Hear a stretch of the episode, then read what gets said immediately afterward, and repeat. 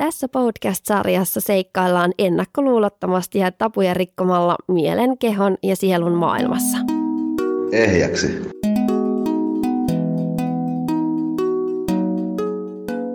Tervetuloa Ehjäksi podcastin uuden tuotantokauden pariin.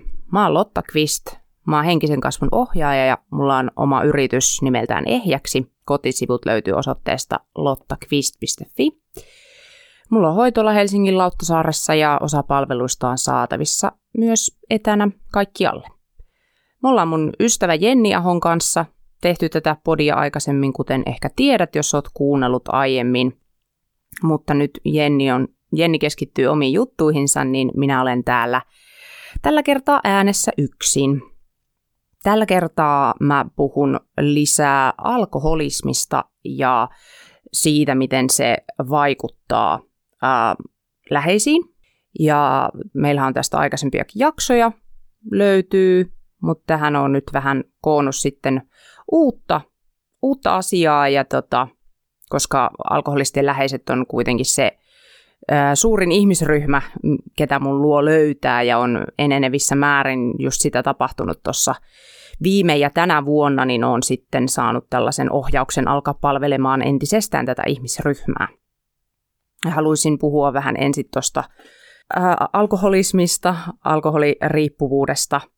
Ää, eli tota, riippuvuudet on emotionaalisen trauman, stressin aiheuttamia selviytymistrategioita noin niin kuin yleensä ottaen. Ja muun muassa semmoinen psykologia-lääkäri kuin Kaapor Mate tai Mate ää, puhuu tästä.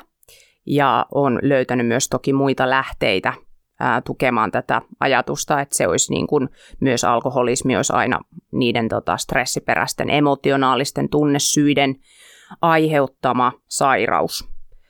Ää, Hussin psykiatrian päihdelääkäri Jonna Levola ää, taas sitten puhuu tuolla päihderiippuvaisia hoitavan kantamon kotisivuilla, että jopa 50 70 prosenttisesti alkoholismin syntyyn vaikuttaa perintötekijät.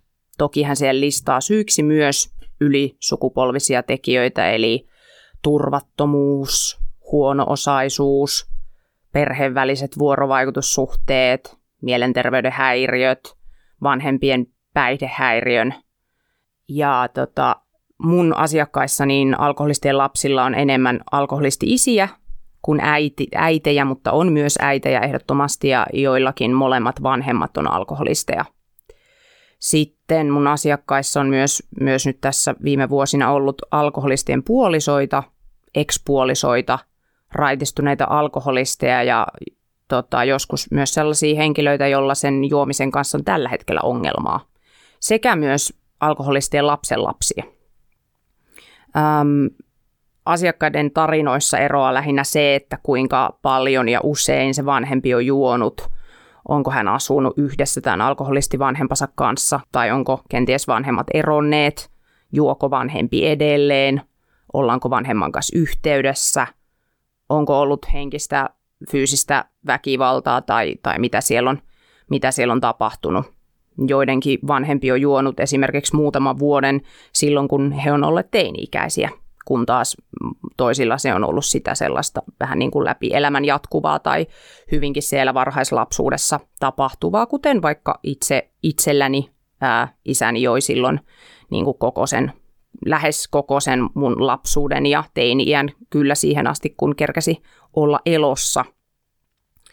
Siellä tarinoissa on, kuulen tarinoita, no pullojen piilottamisesta ja juomien poiskaatamisesta ja alkoholistin jälkien siivouksesta ja joskushan se voi tosiaan olla sitä, että se oma vanhempi on pikemminkin alkoholin suurkuluttaja eikä, eikä varsinaisesti alkoholisti, mutta kuitenkin, kuitenkin se on sitten tietysti lapselle semmoisia, se on joka tapauksessa traumatisoivaa, eli niitä emotionaalisia traumoja jättää se, että siinä tulee joka tapauksessa sitä vaille jäämistä ja turvattomuutta sitten lapsen koettua. Eli aina jonkinlainen vaille jäämisen turvattomuuden kokemus, myös jatkuva huoli vanhemmasta, syyllisyys, että onko tämä minun syy ja tarve pelastaa se oma vanhempi. Tällaisia tarinoita kuulen.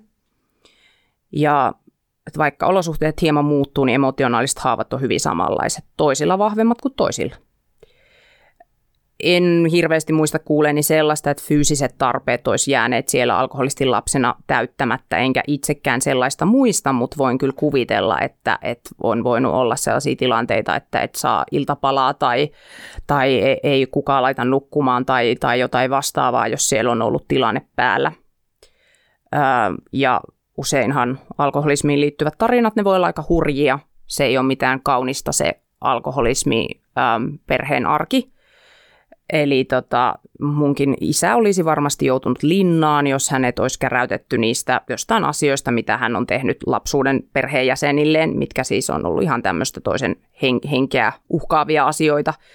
Todella onneksi en ole itse ollut sellaista todistamassa, mutta toki vaikka sitten, minkä on joskus kertonut aikaisemminkin, että on kyllä – äh, ollaan oltu jossain vene, veneilemässä ilman mitään pelastusliivejä niin, että hän on umpikännissä siinä jonkun kaverinsa kanssa ja, ja tota, ei mitään vastuullisia, turvallisia aikuisia siellä todellakaan ole lähimaillakaan tai että miten hän ajaa tienlaidasta toiseen tai muita vastaavia tilanteita on kyllä tapahtunut.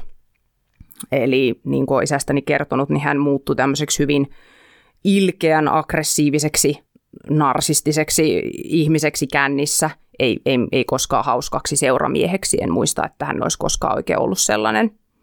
Ehkä joskus saattoi olla hiljaa, mutta aika usein se aggressio tuli sieltä sitten.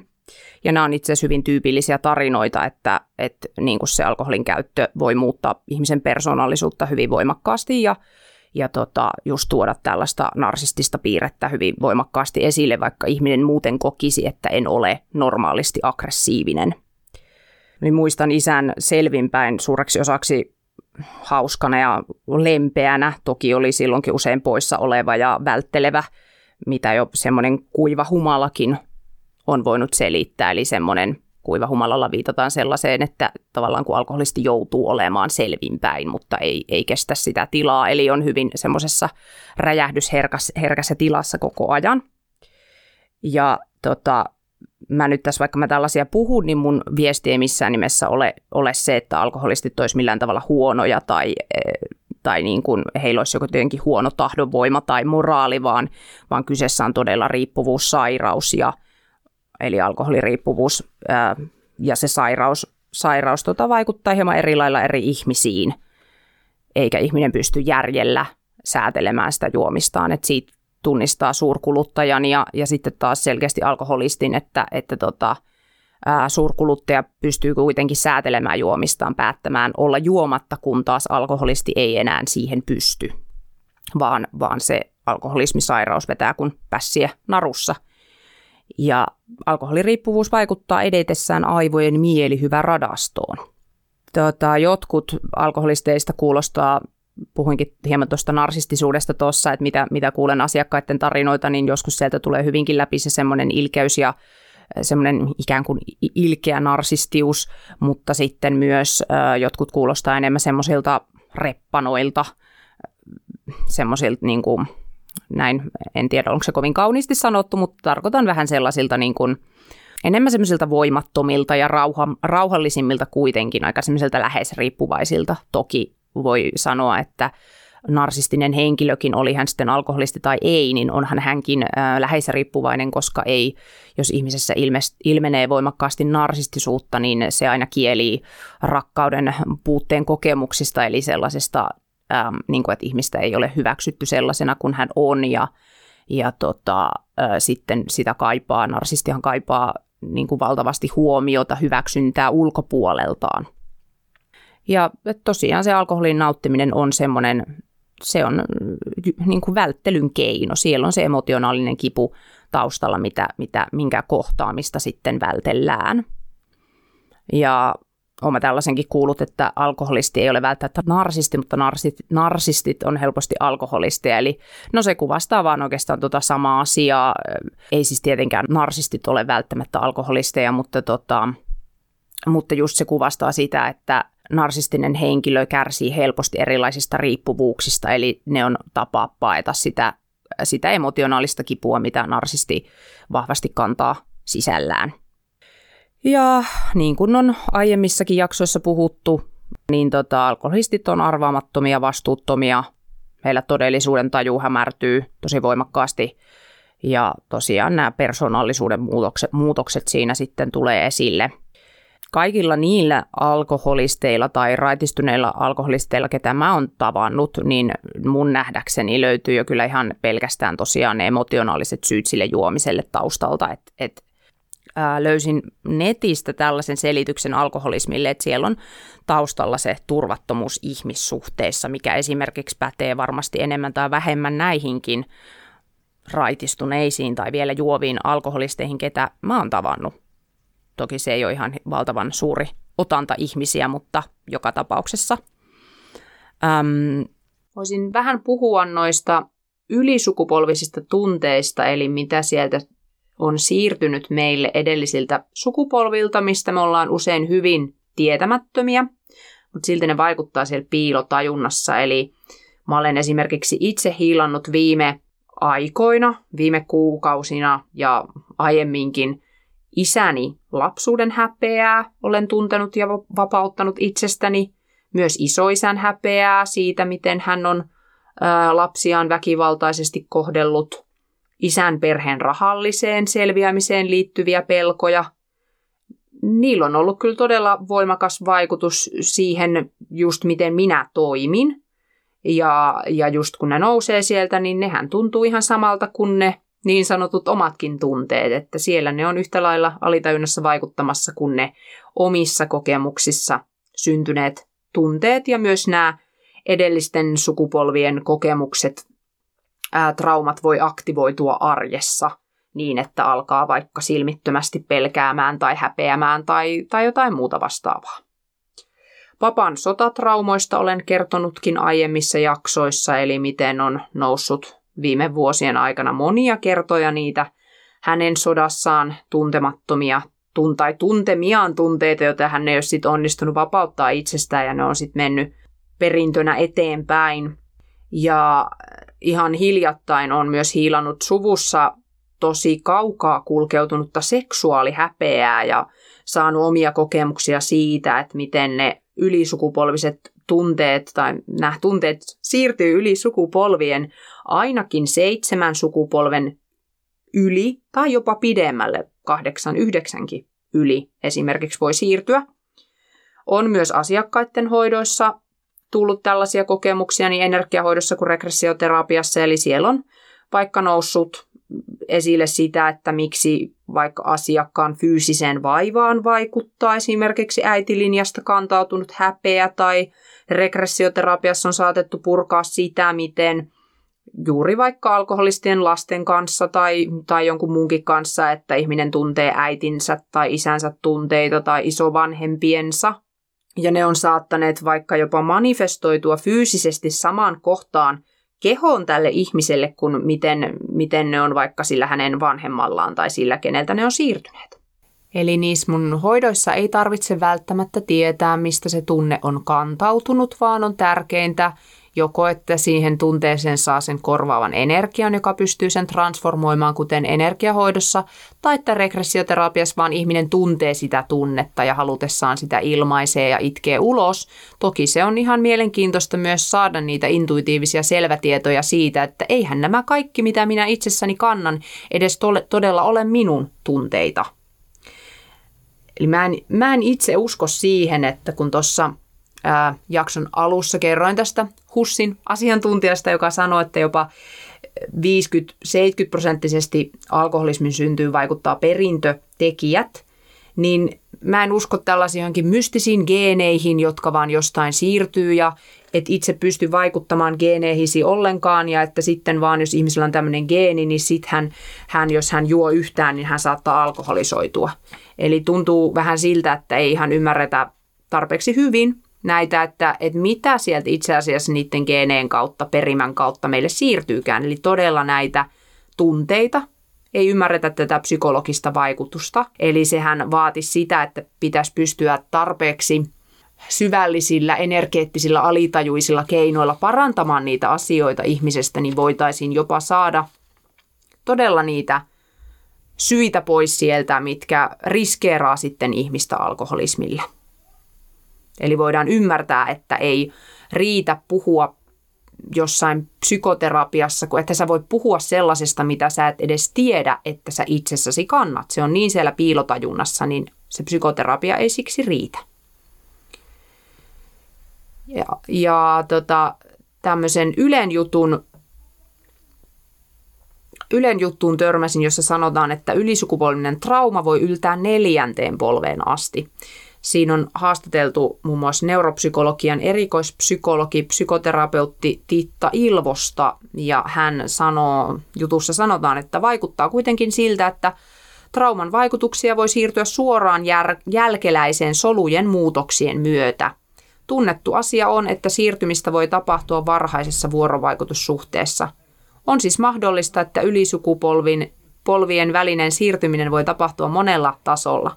Neuraalisesti, hormonaalisesti, kognitiivisesti ja käyttäytymisen kautta yli sukupolvien. Ylisukupolvisuusaiheeseen menen joskus vielä lisää, mutta en nyt tällä kertaa. Ainahan niin kuin tämmöisessä asioiden parantamisessa kannattaa keskittyä siihen, että mikä ihmisellä on tässä hetkessä se ongelma, se elämän haaste, mihin hän kaipaa apua. Että yleensähän ne on itsetunto, ihmissuhteet, terveystyö, raha, ylipäätään tämmöinen mielen rauhan saavuttaminen, negatiivinen mieli, missä niin kuin itekin, itsekin autan tota kaikissa näissä asioissa asiakkaita. Toki mun, mun asiakaskunnassa ehkä noin niin rahaan liittyvät asiat ole se, se, minkä vuoksi mun luo tullaan, vaan just ennen kaikkea tämmöiset itsetuntoasiat ja ihmissuhteet ja just liittyen tähän alkoholismisairauteen jollain tavalla – myös narsismi, lähes riippuvuus ilmasta alkoholismia esiintyy paljon. Ähm, Mutta mut tota, niin, että ihan sama, että kannattaa keskittyä siihen, mistä tahansa ne tunteet tulee, mistä tahansa se johtuu, ne haasteet tuolla taustalla, niin siihen kannattaa keskittyä. Ja jotkut tämmöiset energeettiset metodithan vapauttaa alitajunnasta sitä, mikä juurikin silloin on tärkeintä ja sieltä valmis transformoitumaan. Tai se analysoiminen on se parantava asia, vaan, vaan just se, että ennemmin antaa niin kuin itsensä tunteen niitä tunteita, päästään niistä irti, jos niitä nousee. Ja energiahoidossahan se ei aina ole pakko edes purkautua sitten sieltä itkun kautta tai vastaavalla tavalla. Joo, mutta siis toki tähän alkoholis- alkoholismiteemaan, niin voihan sitä kysyä, kysyä vanhemmilta sitten, että onko suvussa ollut alkoholismia aiemmin, jos, jos ei ole siitä tietoisuutta. No, sit voisin tota, vähän kertoo noista alkoholistien lasten oireista aikuisina. Eli, eli miten se sitten se alkoholismikotitausta vaikuttaa aikuisuuteen tähän hetkeen ihmisillä. Äh, alkoholistin lapsi kärsi kehitystraumoista, koska on siellä, siellä kasvavassa kehittyvässä iässä kokenut yleensä lukuisia kokemuksia, jotka on ihan liikaa lapsen käsityskyvylle ja siitähän on voinut seurata semmoista tai onkin usein seurannut semmoista jonkinasteista dissosioitumista, eli tämmöisiä niin sanottuja kehosta irtaantumiskokemuksia, että sä oot ikään kuin fyysisesti läsnä, mutta henkisesti et olekaan tai olet niin kuin siirtynyt itsestäsi pois itsesi ulkopuolelle ja ää, emotionaalinen trauma vaikuttaa meidän fysiologiaan sen hermoston kautta. Ja alttiimpia me ollaan tämmöisiä, tämmöisille niin kuin kokemuksille sitten just siellä lapsuudessa. Miten se taas sitten voi tässä hetkessä ihmisen arjessa oireilla tämmöinen kehitystrauma, mitä siellä hermostossa on, niin sehän on, ne on niitä kehon kipuja ja jännitystiloja, myös ihan varsinaisia sairauksia, että meillä on kehojakso aikaisemmin, missä Jennin kanssa puhuttiin näistä sairauksista, niin sitä kannattaa vaikka kuunnella, jos haluaa tästä aiheesta lisää mikä siellä on alkoholismikodissa ollut ongelma, niin kukaanhan ei ole siellä kertomassa, että hei, oot turvassa ja oot arvokas ja tämä ei ole sun syy. Isä tai äiti on riippuvainen, että eihän tässä voi järjellä päättää, juoko hän vai ei, eikä sun tarvi pelastaa ketään. Eli Eli sitten taas itselleen eheytyäkseen, niin tällaisia asioita pitäisi, pitäisi sanoa ja niin kuin saada se integroitumaan sinne alitajuntaan, että se ei jäisi vaan jotenkin liian pinnalliselle tasolle. Eli korvaavien kokemusten saaminen muilta ihmisiltä, ystäviltä, terapeutilta, puolisolta. Ne voi olla ihan tuntemattomiakin ihmisiä jossain, en tiedä. Siis, no kyllä. Mut, ja siis ennen kaikkea tietysti itseltä Eli että oppii niin kuin itse, itsellensä tarjoamaan sitä, mitä on jäänyt vaille. Ja sekin on kuitenkin tärkeä pointti, että, että lapset ja ihmiset ylipäätään niin ei ole välttämättä kokenut niitä samoja äm, samanlaisia tilanteita tismalleen samalla lailla. Traumalla viitataan nimenomaan siihen, mitä tapahtuu meidän sisällä, kun joku asia tapahtuu, ei itse siihen tapahtumaan. Sitten, mistä on paljon puhunutkin monessa jaksossa, on nämä niin kuin itsetunto-ongelmat. Olen kertonut omista hyvin voimakkaista itsevihoista, niin sun muista tuntemuksista ja just semmoiset niin merkityksettömyyden kokemukset, että minulla ei ole mitään merkitystä, ei mitään arvoa, joka voi heijastua vaikka sun työelämään, alkoholistin lapsen, aikuisen lapsen työelämään tosi, tosi voimakkaasti sille, että sitä ajattelet, että no mitäs annettavaa mulla nyt on ja tota, just tämmöinen, että kun sä oot lapsena oppinut, että sun tarpeilla ei ole väliä, niin ethän sä silloin osaa, kun niitä ei ole kuultu, niin se, että osaisi niitä ilmaista edes, niin sitä täytyy todella opetella. Eli tämmöisiä asioita me yhdessä asiakkaiden kanssa opetellaan, eli tunnistaan tunteita, tarpeita ja miten niitä ilmaistaan. Ja sitten se semmoinen niin jatkuva huolissaan olo, että, että muistan tai ehkä sitten ei niin voimakkaasti selkeästi muista sieltä lapsuudesta, mutta sitten hyvinkin kun on alkanut tulemaan itsestään tietoiseksi, niin on alkanut tunnistaa tässä, tässä niin kuin omassa elämässä, että kuinka sitä on ollut enemmän tai vähemmän jatkuvasti huolissaan, kunnes tietysti sitten kun on alkanut siitä vapautumaan ja sitä parantaa, niin sehän on sieltä koko ajan pikkuhiljaa vähentynyt ja vähentynyt. Jolloin sitten siis ihan pääsääntöisesti voisi sanoa, että mitä enemmän pelkoa ihminen, semmoisia pelkotraumeja ihminen on kokenut ja enemmän pelkoa sisällään ihminen kantaa, niin sitähän voi pelätä mitä vaan. Kuolemaa, sairauksia, menetyksiä, joka trikkeröistä hylkäämisen tunnelukkoa, mikä on usein hyvin voimakkaaksi monella tullut siellä lapsuudessa. Ihan muillakin kuin alkoholistien lapsilla. Kuulen siitä tosi paljon työssäni, just hylkäämisen tunnelukosta. No sitten voi pelottaa ne raha-asiat ja just se hylkääminen ja suuttuminen ja jne, mutta että aina totta kai kannattaa, kannattaa kiinnostua siitä, että rahakin on vaikka sellainen aihe, että siihen liittyy sitten omasti ää, niin kuin helposti ihan omat uskomuksensa. Eli joka sitten just kerroin tuosta esimerkkiä tuosta ylisukupolvisesta traumasta, että mun isän perheellä on ollut oikeasti köyhää ja sitten kun se on sieltä kantautunut tunteina minulle, niin sitten se on ollut vaikuttamassa minun suhtautumiseeni rahaan. Eli siellä on aina, kun me ollaan niin monen tekijän summa, tai se, miksi meistä tuntuu joltain, on niin monen tekijän summa, niin ei ole asiat aina ihan yksioikoisesti ää, selitettävissä. Eli elämä tuntuu jatkuvasti niin kuin helposti semmoiselta selviytymiseltä – ja koska siellä alkoholismikodissa on oppinut sen, että tämmöinen, kun sä oot mahdollisimman pieni ja huomaamaton, niin se on turvallisin, tai ei sekään ole turvallista, mutta se on edes jollain tavalla turvallista.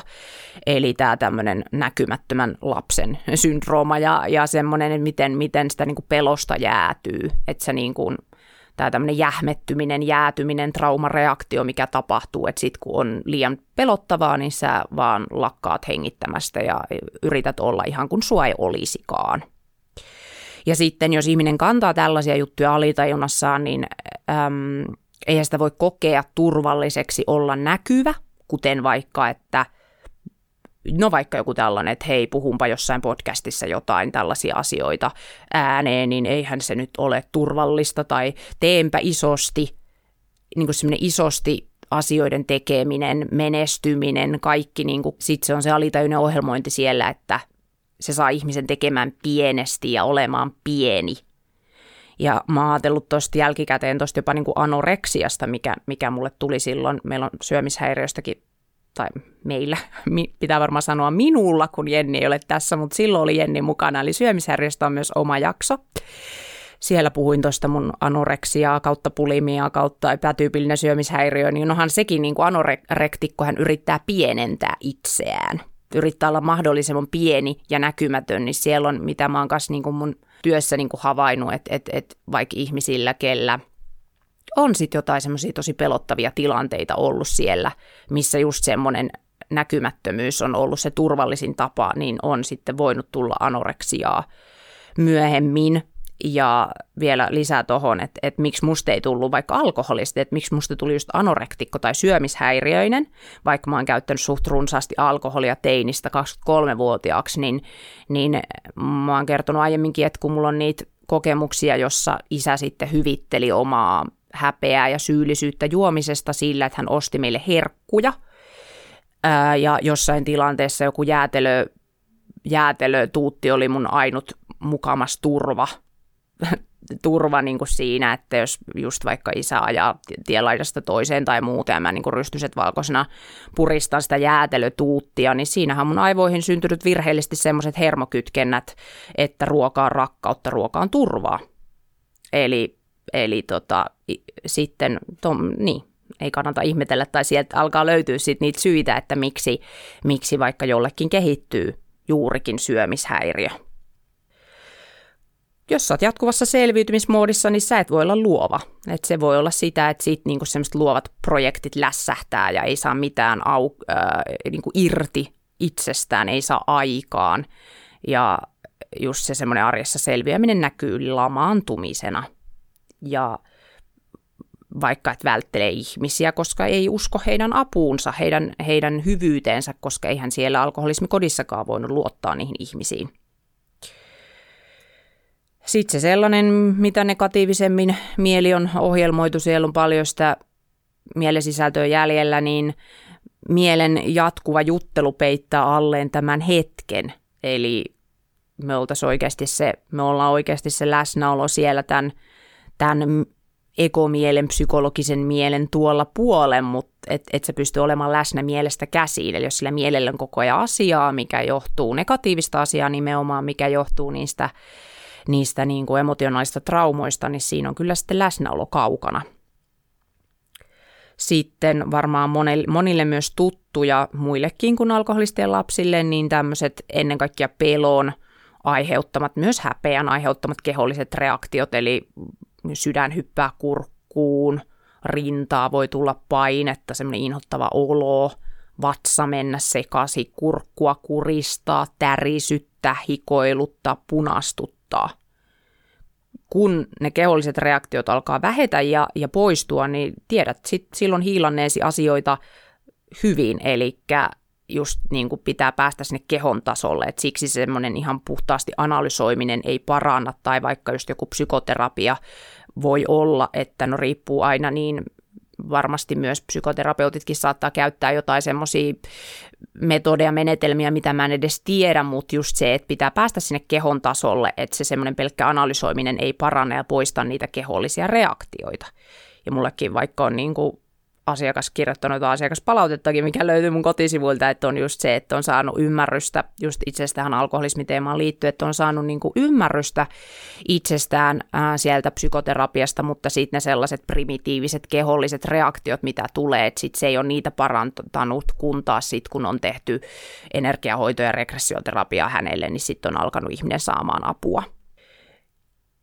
Ja sit voi tulla näitä tällaisia reaktioita, että jos, jos sä oot vaikka just pelännyt sitä sun alkoholistivanhempaasi, niin kun koe, kohtaat tällaisen ää, turvattomuutta herättävän ihmisen, joka jotenkin muistuttaa sitä aggressiivista narsistista alkoholistia, se voi olla just semmoinen ihminen, joka oikeasti on narsisti, sen ei tarvitse olla alkoholisti, kenet kohtaat, niin tulee semmoinen tosi jännittynyt olo ja siellä niin kuin sisäinen lapsi tunnistaa sen narsistiin ja pelko aktivoituu hermostossa – kun trauma syntyy ja aktivoituu tässä meidän arjessa, niin me hyökätään, paetaan tai, tai niin kuin voi, sitä voisi kutsua myös välttelyksi, miellytetään tai jäädytään, eli jähmetytään. Ja tota, tuntuu, että kyllähän tässä nykymaailmassa niin monen hermosto on hyvin ylivirittynyt, eli ihminen ei todellakaan ole semmoisessa ease, semmoisessa niin rentouden ja helppouden, helpotuksen tilassa, mikä olisi itse asiassa meille normaali, mikä on niin kuin, jos ihminen elää puhtaasta tietoisuudesta käsiin, niin ei hän ole jossain niin kuin keho ihan jäkissä ja jännityksessä.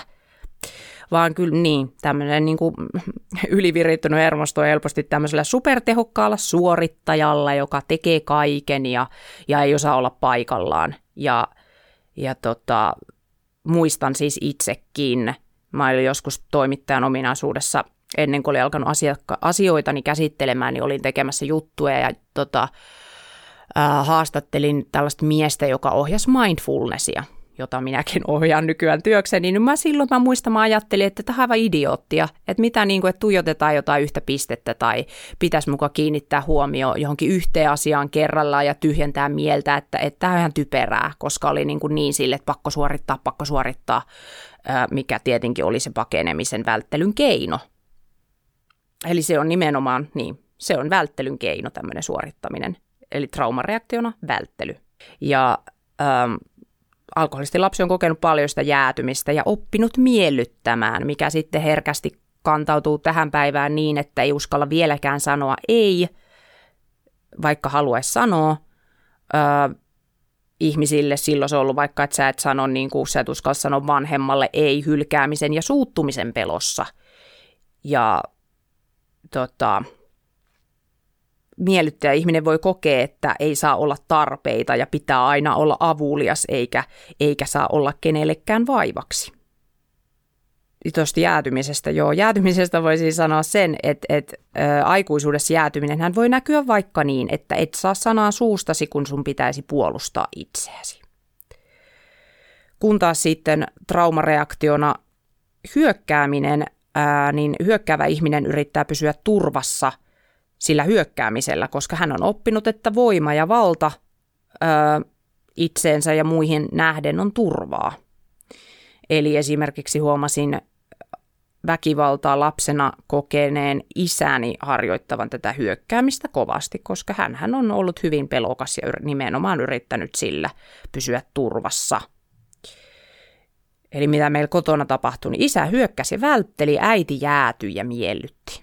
Ja myös vältteli, mutta ehkä pääasiallisesti noin. Ja tämä sama siirtyi mun, mun sisään mun maskuliiniselle ja feminiiniselle puolelle, ja on sitä kyllä paljon parantanut, joka siis vaan näistä maskuliinista ja feminiinistä puhunut aiemmissakin jaksoissa, jos olet kuunnellut.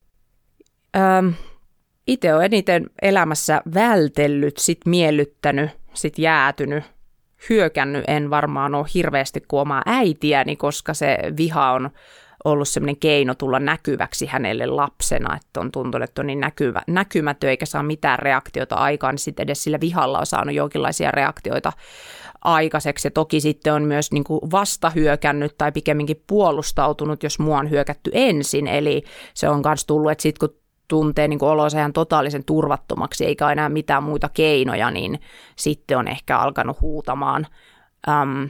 Nyt se on ollut lähinnä tällaisten tai varmaan aina, niin ne on ollut kyllä jotain tällaisia niin kuin selkeästi oikeasti narsistisia miehiä, jotka on olleet jotenkin ilkeitä ja hyvin vältteleviä ja epärehellisiä ja tämmöisiä, niin kuin, että to, jotenkin todella är, ärsyttäviä sitten niin tota, semmoisissa tilanteissa. Arjen tilanteissa negatiivista trikkeröitymistä ei voi järjellä estää, koska se alitajunta on vahvempi ja jos se, se trauma siellä aktivoituu, niin se olisi hyvä osata purkaa tai purkaa ihan sieltä hermoston tasolta tai muuten se trikkeröityminen hän ei vähene. Ja nämä on myös niitä sellaisia asioita, mihin mun, mun hoidoista, mun palveluista voi saada vinkkejä. Ja toki me, me puretaan sieltä hermostosta, mielestä, kehosta niitä asioita niin, että sitä trikkeröitymistä tapahtuisi vähemmän ja vähemmän. Sitten, miten on myös alkoholismikotitausta äh, vaikuttanut elämääni vanhempana, niin tämmöisenä niin ylivastuullisuutena, mikä itse asiassa on syyllisyyttä. Mä oon tajunnut, että se on sitä, että on alkanut uskoa, että ne alkoholismikodin tapahtumat olisi jotenkin oma syy. Ja läheisen riippuvuus on se, mikä alkoholistin lapsille kehittyy, toki liittyy vaikka, siis ainahan sitä jollain tavalla ihminen voi tulla läheisriippuvaiseksi, mikä on lähinnä sitä, että, että kun sä et ole saanut tarpeeksi rakkautta, vastus, va, vahvistusta sille sun omalle itsetunnolle, niin sitten me yritetään etsiä hirveästi sitä rakkautta ulkopuolelta ja että jopa just ripustautua niihin läheisiin. Tämmöisellä läheisriippuvaisella ihmisellä on tapa laittaa muut itsensä edelle, ei halua olla vaivaksi, uskoo, että joutuu kuitenkin selviämään yksin ilman emotionaalista tukea, kuten lapsena piti. Eli tämä on myös hyvin tyypillinen uskomus kyllä alkoholistien lapsilla, että, että tota, just se yksin pärjääminen ja siitä tietysti johtuu hirveä, sen kanssa esiintyy myös kauhea suru, koska onhan se tosi surullista. Ja lähes riippuvainen yrittää sitten välttää hylkäämisen ja suuttumisen auttamalla muita, jättää itsensä paitsioon ja tota, ei osaa itse ottaa vastaan, koska ei ymmärrä olevansa sen arvonen ja just niin kuin rakkauden tai minkään hyvän arvonen tai ettei usko edes, se on turvallista. Eli taas kaikki palaa siihen turvaan. Ja myös itse asiassa kyllähän siellä niin kuin vaikka alkoholistien puolisoissakin on voimakkaasti tätä tämän kaltaista toimintaa, että sitten taas heillä löytyy omat syyt omasta lapsuudestaan siellä, että siellä on ollut todennäköisesti voimakasta hylätyksi tulemisen kokemusta ja sellaista, just vaille jäämistä on se sitten, no, mistä tahansa syystä. Ja tämmöinen yksin jäämisen pelko voi itse asiassa aktivoitua, jos vaikka luulee menettävänsä jonkun tietyn tulon lähteen tässä niin kuin arjessaan. Eli kun raha ja rakkauskin vähän niin kuin se, että jos sinne, sinne tota, rakkauden kanssa on koettu haastetta ää, lapsuudessa paljon, niin ne kyllä heijastuu ihan suoraan sinne raha-asioihin meidän, meidän elämään sitten nyt. Sitten voisin puhua näistä keinoista, mitä mitä, tota, no, mitä niin kuin itselläni on tarjota avuksi ensisijaisesti alkoholistien läheisille, mitä tuolla niin kuin ihan tuonne alkoholistipuolelle käytetään, niin siellähän on psykoterapia-tyyppistä työskentelyä, vertaistukea, 12 askeleen ohjelmaa. Pääasiahan se on, että saa apua ja, ja tota, oli se niin kuin keino mikä tahansa ja mä aina suosittelisin, että kannattaa ottaa mahdollisimman äm, laaja-alaisesti sitä apua jotenkin, että, että toivoisi, että ihmisillä olisi avoimuutta myös tällaisille vähän erilaisille keinoille, mitä itsekin tarjoan. Eli mä oon tota, koonnut tämmöisen apua alkoholistien läheisille kokonaisuuden, missä sinänsä hyödynnetään ihan samoja asioita, mitä, mistä on täällä podcastissa puhunut, eli regressioterapia, energiahoitoa ja sitten life coachausta – erilaisia tämmöisiä vähän niin kuin toiminnallisempia harjoituksia, syvähengitystä, ää, voi olla kohtaamisharjoituksia, semmoista niin kuin konstellaatiotyyppistä, eli jossa voin vaikka heittäytyä jonkun äidin rooliin, ää, miksei tanssia – kirjoitusharjoituksia tai ne voi olla myös sellaisia, osa voi olla sellaisia kotiläksyjä, mitä mä ehdotan, että tällaista voisi tehdä ja ihminen sitten tekee, jos se tuntuu hänestä oikealta, eli ei, eli ei tarvi välttämättä johonkin hengitysharjoitukseen käyttää valtavasti aikaa siinä meidän tapaamisessa, vaan se voi olla se, että mä neuvon sen, miten se tehdään ja sitten ihminen tekee niitä itse kotona. Voisin kertoa vähän, avata noita metodeja, jos ne on ihan tuntemattomia joillekin, eli energiahoito, siitä löytyy myös oma jakso. Energiahoito perustuu siihen, että kaikki on energiaa ja se on ihan tieteellinen fakta.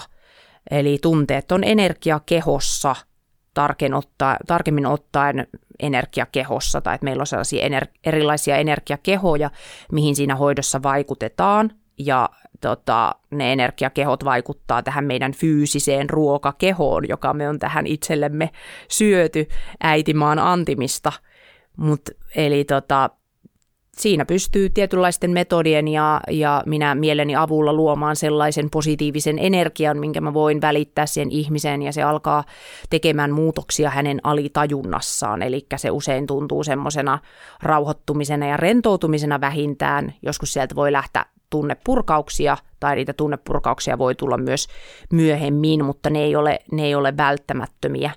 Ja sitten tota, ää, myös usein yhdistän näihin energiahoitoihin ää, sellaista niin kuin keskustelevuutta, valmennuksellisuutta ja vaikka mielikuvaharjoituksia, eli niin niiden kautta saattaa päästä vielä voimakkaammin niihin tunteisiin kiinni.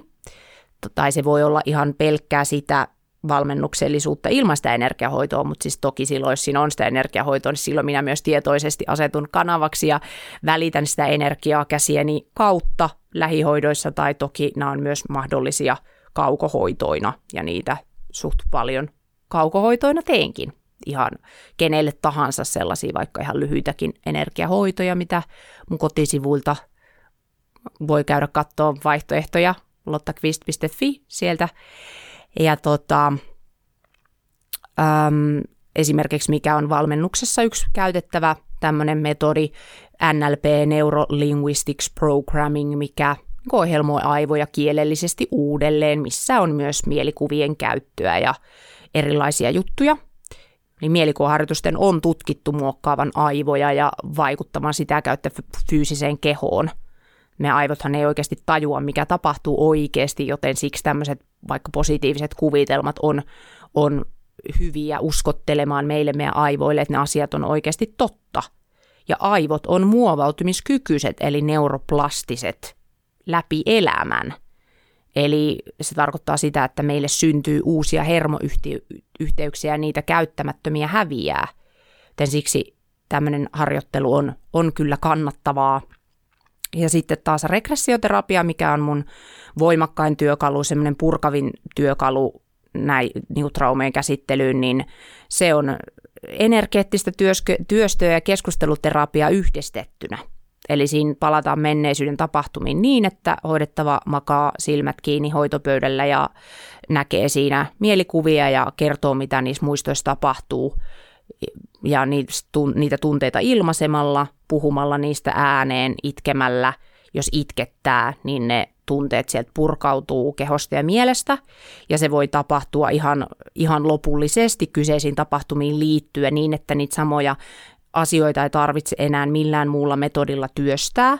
Minä siinä ohjaan ja kyselen kysymyksiä, ja mikä niin kuin yksi ja parhaita puolia koko hoidossa, hoitometodissa on se, että se hoito auttaa muistamaan tapahtumia, jotka on jo unohtanut, mutta ei avaa mitään sellaista, mitä sä et olisi valmis kohtaamaan. Eli sieltä voisi tulla jopa jotain vauva-aikaisia muistoja tarvittaessa.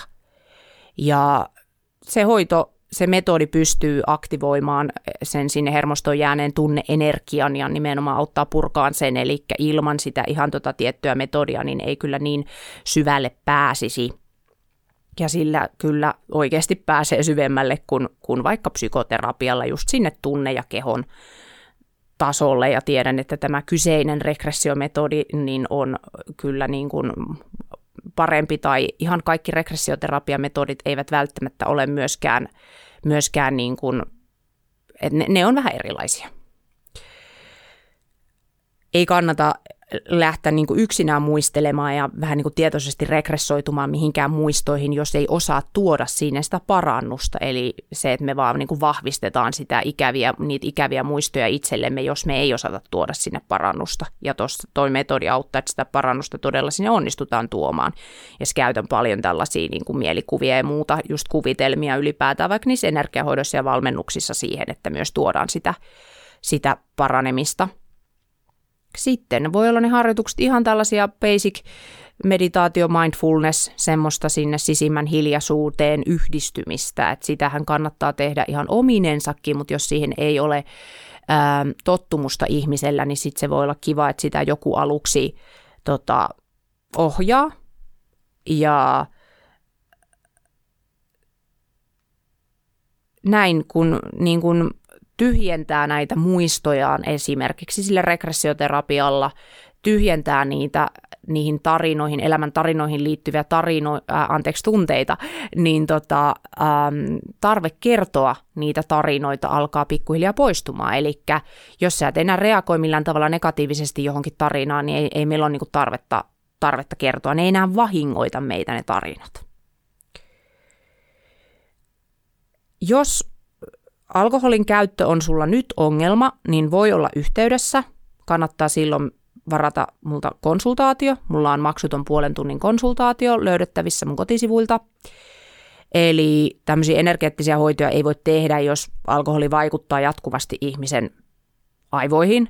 Eli voisi tulla semmoinen krapulamainen paha olo tai sitten jo ihan regression onnistumiseen vaikuttaa se, että pitää olla pystynyt olla tietty, tietty aika selvinpäin ennen sitä hoitoa, että jos mä yhtään epäilen, että mun osaaminen ei riitä tai mä en osaa arvioida sen ihmisen äh, niin kuin sairauden tilaa tai sitä, että tuntuu siltä, että se itse, oireu, itse oireilu alkoholin nauttiminen on liian voimakasta tässä hetkessä, niin mä sitten kyllä sanon sen.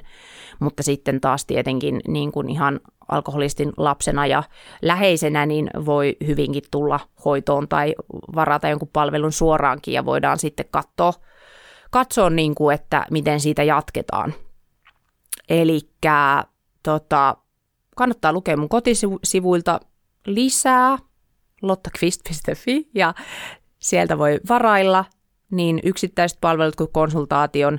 Siinä konsultaatiossa me voidaan käydä läpi se sun tilanne, millaista se lapsuus on ollut, miten se vaikuttaa sun tähän hetkeen, mitkä on ne asiat, mihin sä kaipaat eniten apua, jne. Mä voin siinä suositella, mikä olisi mun näkemys siitä, että, että miten kannattaisi asiaa lähestyä, kuinka monta kertaa esimerkiksi just sulle olisi hyvä, eli sieltä ei löydy mitään suoria hintatietoja, vaan tämä on niin kuin, että käydään sen konsultaation kautta se läpi, ja aina voi tulla kokeilemaan, ja vasta sitten katsotaan, että miten jatketaan, jos jatketaan, eli ei, ei niin kuin sitouta se konsultaatiokaan yhtään mihinkään. Ja tota, toki suositan, että tämmöinen alkoholismiin liittyvä oireilu ja traumatisoituminen ei yleensä ole mitään ihan pientä, joten voidaan ehkä ymmärtää, että jos psykoterapiatkin yleensä kestää monta vuotta, niin ei voi olettaa, että joku yksi regressioterapia tai energiahoito räjäyttää pankin ja, ja tota, niin kuin poistaisi kaikki sun ongelmat, eli, eli pitäisi sit vähintään olla joku, joku keino tai jostain saada se apu, miten sitten auttaa itseään, jos ne asiat häiritsee. Eihän kukaan mitään pakota käsittelemään, mutta, mutta se on vaan just, että, että kyllähän ne käsittelemättömät traumat vaikuttaa elämässä ihan kaikkeen. Toki teen myös intuitiivisia tulkintoja, eli osana tätä apua alkoholistien läheisille kokonaisuutta voi olla myös intuitiivinen tulkinta, jota ihmiset yleensä hyödyntää ää, halutessaan kysyä jotain töihinsä tai ihmissuhteisiinsa liittyvää, eli eli sellaista ikään kuin tulevaisuuden ennustetta, mutta kyllä suosittelen aina äm, kuitenkin keskittymään niiden sisäisten ongelmien poistamiseen, koska se elämä luodaan sieltä sisältä käsiin, niin silloin voi luoda sitä haluamaansa tulevaisuutta. Ja niin, eli tuossa noita listasinkin, että miten, miten ne traumat vaikuttaa. Eli siitähän sen huomaa, että jos sä alat olemaan hyvin läsnä oleva, sun mieli on suureksi osaksi hiljaa, sä tunnet itsesi vapaaksi mielen maailmasta, sä onnistut tarkkailemaan sitä ilman, että sä identifioidut siihen, sä et hirveästi reagoi negatiivisesti arjessa, sulla on semmoinen rakkaudellinen, rauhallinen, iloinen, ei pelokas olo, sä näet itsesi selkeästi, et häpeän silmin, saat niin psyykkisesti kuin fyysisesti terve, sulla on toimivat ihmissuhteet, sulla on raha-asiat, työasiat hyvin, niin sitten hän tietää, että, että on aika varmaan niin kuin, että ei ole niin kuin elä sellaisessa totaalitraumatilassa, että, että ihminen on sitten suht positiivisesti ohjelmoitu niin sanotusti, tai elää semmoisessa, nyt voisi sanoa, että ehkä puhtaassa tietoisuudessa, mutta kuitenkin. Että jos elämä näyttää mallikkaalta tässä hetkessä, niin mikä siinä sitten? Hienoa. Mutta joo, tos, vielä tuossa mun palvelussa, niin siinä on tärkeää, että tota, äm, siinä on tämmöinen niinku purkamisen ja voimaantumisen polku kulkee käsi kädessä, eli just se regressioterapia on enemmän semmoinen purkava elementti, kun taas sitten energiahoito on enemmän lataava elementti, eli se on ikään kuin semmoinen voimaannuttava lataava elementti, jolla voisi sanoa, että vähän niin kuin ladataan hyvää lisää sinne, sinne meihin tai vahvistetaan, herätetään sitä, sitä hyvää, mikä siellä ihmisessä itsessään on. Ja toki no valmennuskin on enemmän, enemmän myös se semmoinen lataava, voimauttava elementti kuin purkava, mutta voi se toki myös olla jossain väärin purkava, kun vaikka hengitysharjoituksethan on purkava ja näin, mutta et siksi se on suunniteltu se kokonaisuus niin kuin semmoisena, että se siinä kulkee nämä molemmat puolet käsi kädessä. Ja jos olet alkoholistin läheinen ja otat muhun yhteyttä 15.7.2022 mennessä – ja tuut mulle asiakkaaksi, niin saat kaupan päälle 20 minuutin kaukoenergiahoidon, intuitiivisen tulkinnan etänä tai valmennuksen etänä toteutettuna. Eli koodilla aiheeksi podcast sanoi, että oot kuunnellut tätä podia, niin tuohon heinäkuun puoleen välin mennessä, kun oot yhteydessä ja tuut asiakkaaksi, niin sen saat. Jos kiinnostuit, niin ohan yhteydessä. Ehjäksi podcastilla on oma Insta-tili, eli se löytyy ihan nimellä Ehjäksi podcast. Ota seurantaa myös Hoitola Ehjäksi. Ja seuraavassa jaksossa mä puhun kiintymyssuhdemalleista ja tietoisista ihmissuhteista. Kiitos kun kuuntelit. Tämä oli Ehjäksi podcast. Ehjäksi.